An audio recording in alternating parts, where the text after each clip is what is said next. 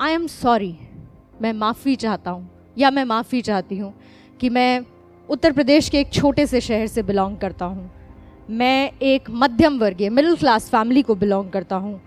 I am sorry मैं एक सरकारी स्कूल में पढ़ा हुआ हूँ। आई एम सॉरी मैं आज इस इतने बड़े मंच पर हूँ, लेकिन मैं हिंदी में बात करूँगा।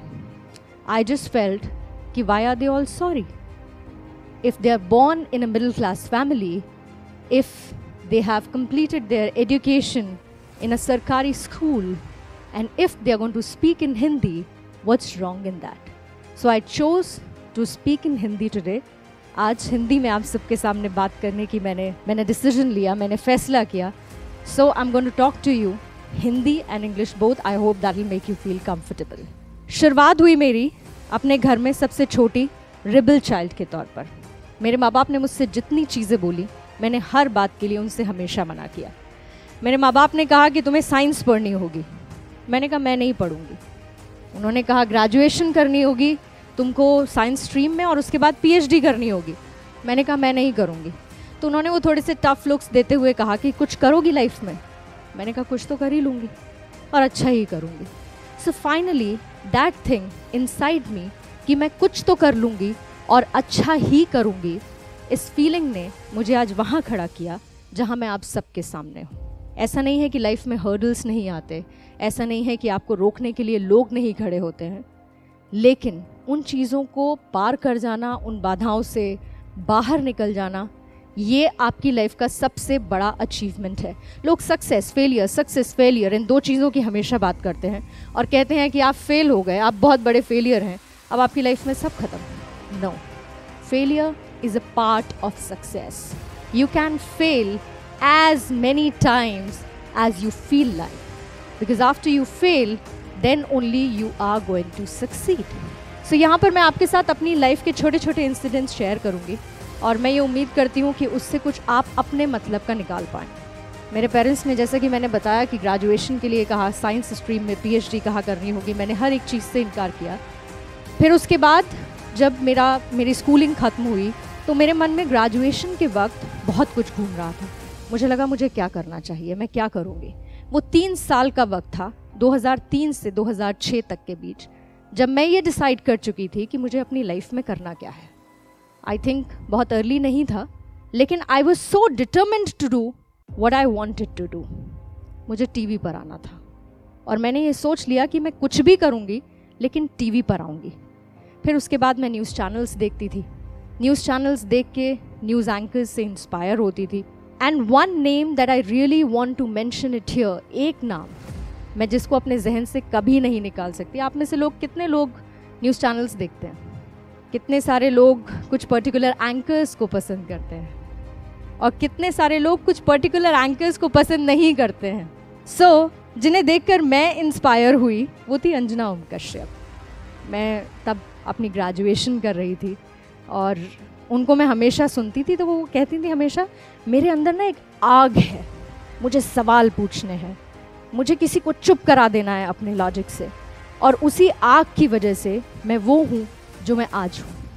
मैं उनको देख के महसूस करती थी कि यार, ये आग मेरे अंदर भी तो है। मैं एक न्यूज़ एंकर बन सकती हूँ, मैं टीवी पर आ सकती हूँ। तो टीवी पर आने का कीड़ा जो हमेशा से था, वो थोड़ा सा बदल के एक सीरियस वे में एक न्यूज़ एंकर के तौर पर आ चुका था। सबसे बड़ा टास्क मेरे लिए ये था कि मैं अपने पेरेंट्स को कैसे कन्वेंस करूँ कि वो मुझे घर से बाहर भेजें। क्योंकि उन्होंने तीन बेटियाँ होने के बावजूद, और मैं घर में सबसे छोटी, सबसे रिबेल सबसे ज़िद्दी, उन्होंने मेरी हर बात मानी जो मैंने किया तीन बेटियाँ होने के बावजूद, उन्होंने हमेशा ये सोचा कि इनको सेल्फ इंडिपेंडेंट बनाना है। इन्हें कभी भी ये महसूस नहीं होने देना कि ये किसी पर निर्भर हैं, चाहे वो खुद मेरे माँ बाप क्यों ना हो।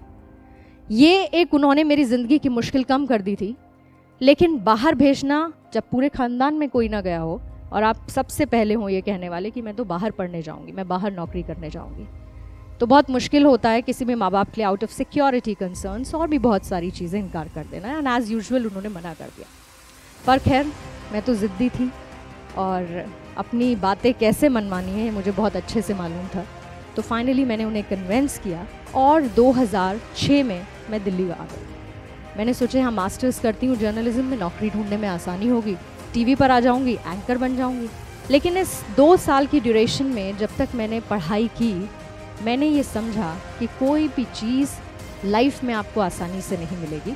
और लाइफ को जब मैंने छोटे से चार शब्दों में समाया तो मैंने ये पाया कि ज़िंदगी है easy difficult easy and then again difficult यानी कि आपको ज़िंदगी में हमेशा कठिनाइयाँ मिलेंगी, आसानी मिलेगी, कठिनाइयाँ मिलेंगी, आसानी मिलेगी और आपको उन सबको पार करते हुए वहाँ पर पहुँचना है जो आपका ये कहता है, आपका दिल कहता है और उस चीज़ को कभी गिव अप नहीं करना है। यहाँ पर मैं आई और सर्वाइवल की भी बात थी, पैसे भी कमाने थे, बिना पैसे के तो दिल्ली में घर का किराया भी देना होता है। तो मैंने सोचा कि चलो कुछ काम किया जाए। So thanks to daily culture malls में इवेंट होती थी। जहाँ पर माइक कोऑर्डिनेटर का काम होता था। सबसे अच्छी बात ये थी कि मुझे वहाँ पर भी एंकरिंग करने को मिली। तो मैंने वहाँ पर सबसे पहले माइक उठाया और दिल्ली के मॉल्स में इवेंट्स में मैं माइक कोऑर्डिनेटर का काम करती थी एंकरिंग करती थी और साथ में पढ़ाई करती थी। तो मुझे कुछ पैसे भी मिल जाते थे, मेरा खर्चा चलता था। ये मैं आपको इसलिए बता रही हूँ क्योंकि कभी भी अपनी लाइफ में आपको ये नहीं सोचना चाहिए कि आप जो काम कर रहे हैं, वो छोटा है या बड़ा है। आपको उसमें खुशी मिलनी चाहिए। लोग आपके काम को लेकर क्या कहते हैं, उससे कोई फ़र्क नहीं पड़ता। क्योंकि आपको अपनी ज़िंदगी चलानी है। कोई तीसरा व्यक्ति आके आपकी मदद नहीं करेगा। इसीलिए आप ये सोचिए कि आप जो कर रहे हैं, उससे आपकी नीड्स आपकी ज़रूरतें पूरी हो रही हैं या नहीं। बहुत सारे लोगों ने कहा, ये ये मॉल्स में क्या क्या काम है ये? मैंने कहा कि मैं इससे बहुत कुछ सीखती हूँ। मेरे अंदर कॉन्फिडेंस आता है। मेरे अंदर वो माइक पकड़ने का जज्बा कुछ लोगों से बात करने की हिम्मत आती है। So I will keep doing it and I was earning some money also the lesson is कि आपको जीवन में ऐसे बहुत सारे लोग मिलेंगे जो आपको बार बार ये बताएँगे कि आपको सपने देखने का कोई अधिकार नहीं है। आप जो सोचते हैं, वो आप नहीं कर सकते हैं और आप अपनी लाइफ में कितने बड़े फेलियर हैं। बट ट्रस्ट मी ये उन लोगों की इनसिक्योरिटीज़ हैं आपके टैलेंट पर क्वेश्चन मार्क नहीं। इसलिए ऐसे लोग जितना कुछ चाहें उन्हें कहने दो। लेकिन करो वही जो आपका दिल कहता है, जो आपका दिमाग कहता है। लेकिन आप सब लोगों को मैं ये बात ज़रूर बताना चाहती हूँ कि कभी भी दूसरे आपके बारे में क्या कहते हैं, उसकी परवाह मत करो। आपके दिल में क्या आता है, आप हमेशा वो करो। अपना आत्मविश्वास कभी मत खो, पीछे मुड़ के कभी मत देखो। एक और आखिरी लाइन जो मैं एडअप करना चाहूँगी यहाँ पर एंड आई एम श्योर आप सब उससे इत्तेफाक रखते होंगे कि जिस पंछी ने उड़ना ही सीखा है।